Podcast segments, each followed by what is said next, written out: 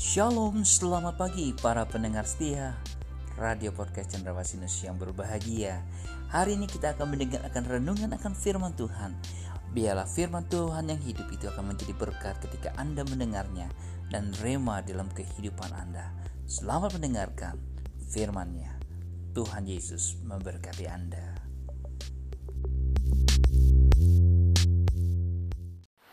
Halo saudara-saudaraku yang kekasih, para pendengar Cendrawasih News, apa kabarnya?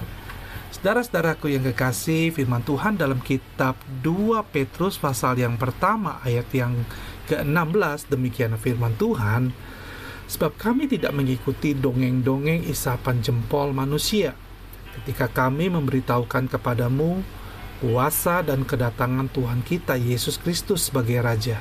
Tetapi kami adalah saksi mata dari kebesarannya. Saudara-saudaraku yang kekasih, menurut Kamus Besar Bahasa Indonesia, kata dongeng memiliki sebuah arti bahwa cerita yang tidak benar-benar terjadi. Terutama tentang kejadian yang dahulu kala yang aneh-aneh atau perkataan yang bukan-bukan, bahkan boleh dikatakan tidak benar kejadiannya. Tetapi justru dongeng inilah yang sedang dicari-cari orang di zaman sekarang ini. Tidak terkecuali orang yang percaya kepada Tuhan. Mereka akan memalingkan telinganya dari kebenaran dan membukanya bagi dongeng. Itu ada dalam kitab 2 Timotius pasal 4 ayat yang keempat. Mereka sering kali lebih menyukai khotbah ringan yang meninak bobokan bahkan khotbah yang bisa membawa tertawa lepas, bahkan juga khotbah yang menghibur. Saudara-saudaraku yang kekasih, tanpa disadari gereja bukan lagi menjadi tempat untuk sungguh-sungguh mencari Tuhan dan kebenarannya, tetapi tempat mencari hiburan, penghilang kepenatan. Dan akhirnya Gereja pun dipenuhi dengan orang-orang yang menjalankan peran seperti tokoh-tokoh di dalam sebuah dongeng, penuh kepura-puraan, bahkan kepalsuan. Dan para pelayan Tuhan pun saat menjalankan tugas pelayanannya berlaku seperti orang yang memerankan tokoh pada sandiwara atau sinetron, menjalankan karakter yang berbeda dari aslinya. Berlaku seperti malaikat dengan tutur kata yang santun, dan tampak rohani. Para pembicara pun menempuh jalur aman dengan berusaha menyampaikan materi-materi khotbah yang dapat diterima dan disenangi jemaat. Bahkan orang yang tidak suka dengan firman Tuhan yang keras, yang berisikan teguran dan pertobatan karena dianggap menghalangi untuk menikmati kesenangan dagingnya. Saudara-saudaraku, ini adalah jebakan iblis.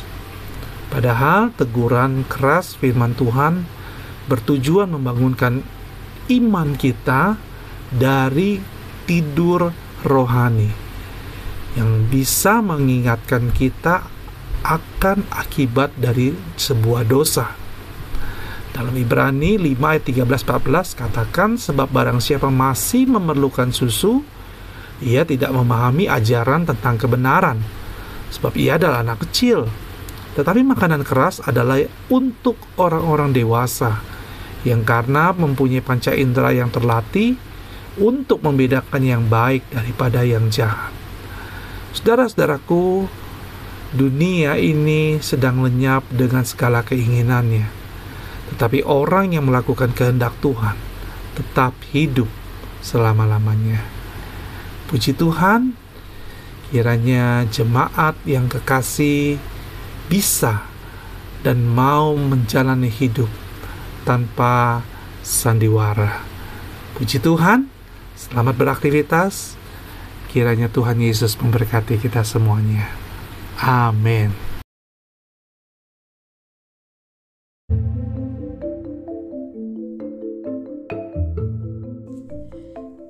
Sampai jumpa esok hari.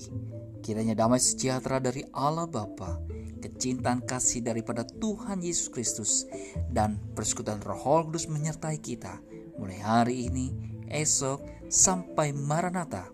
Tuhan Yesus datang kedua kalinya. Sampai jumpa. thank you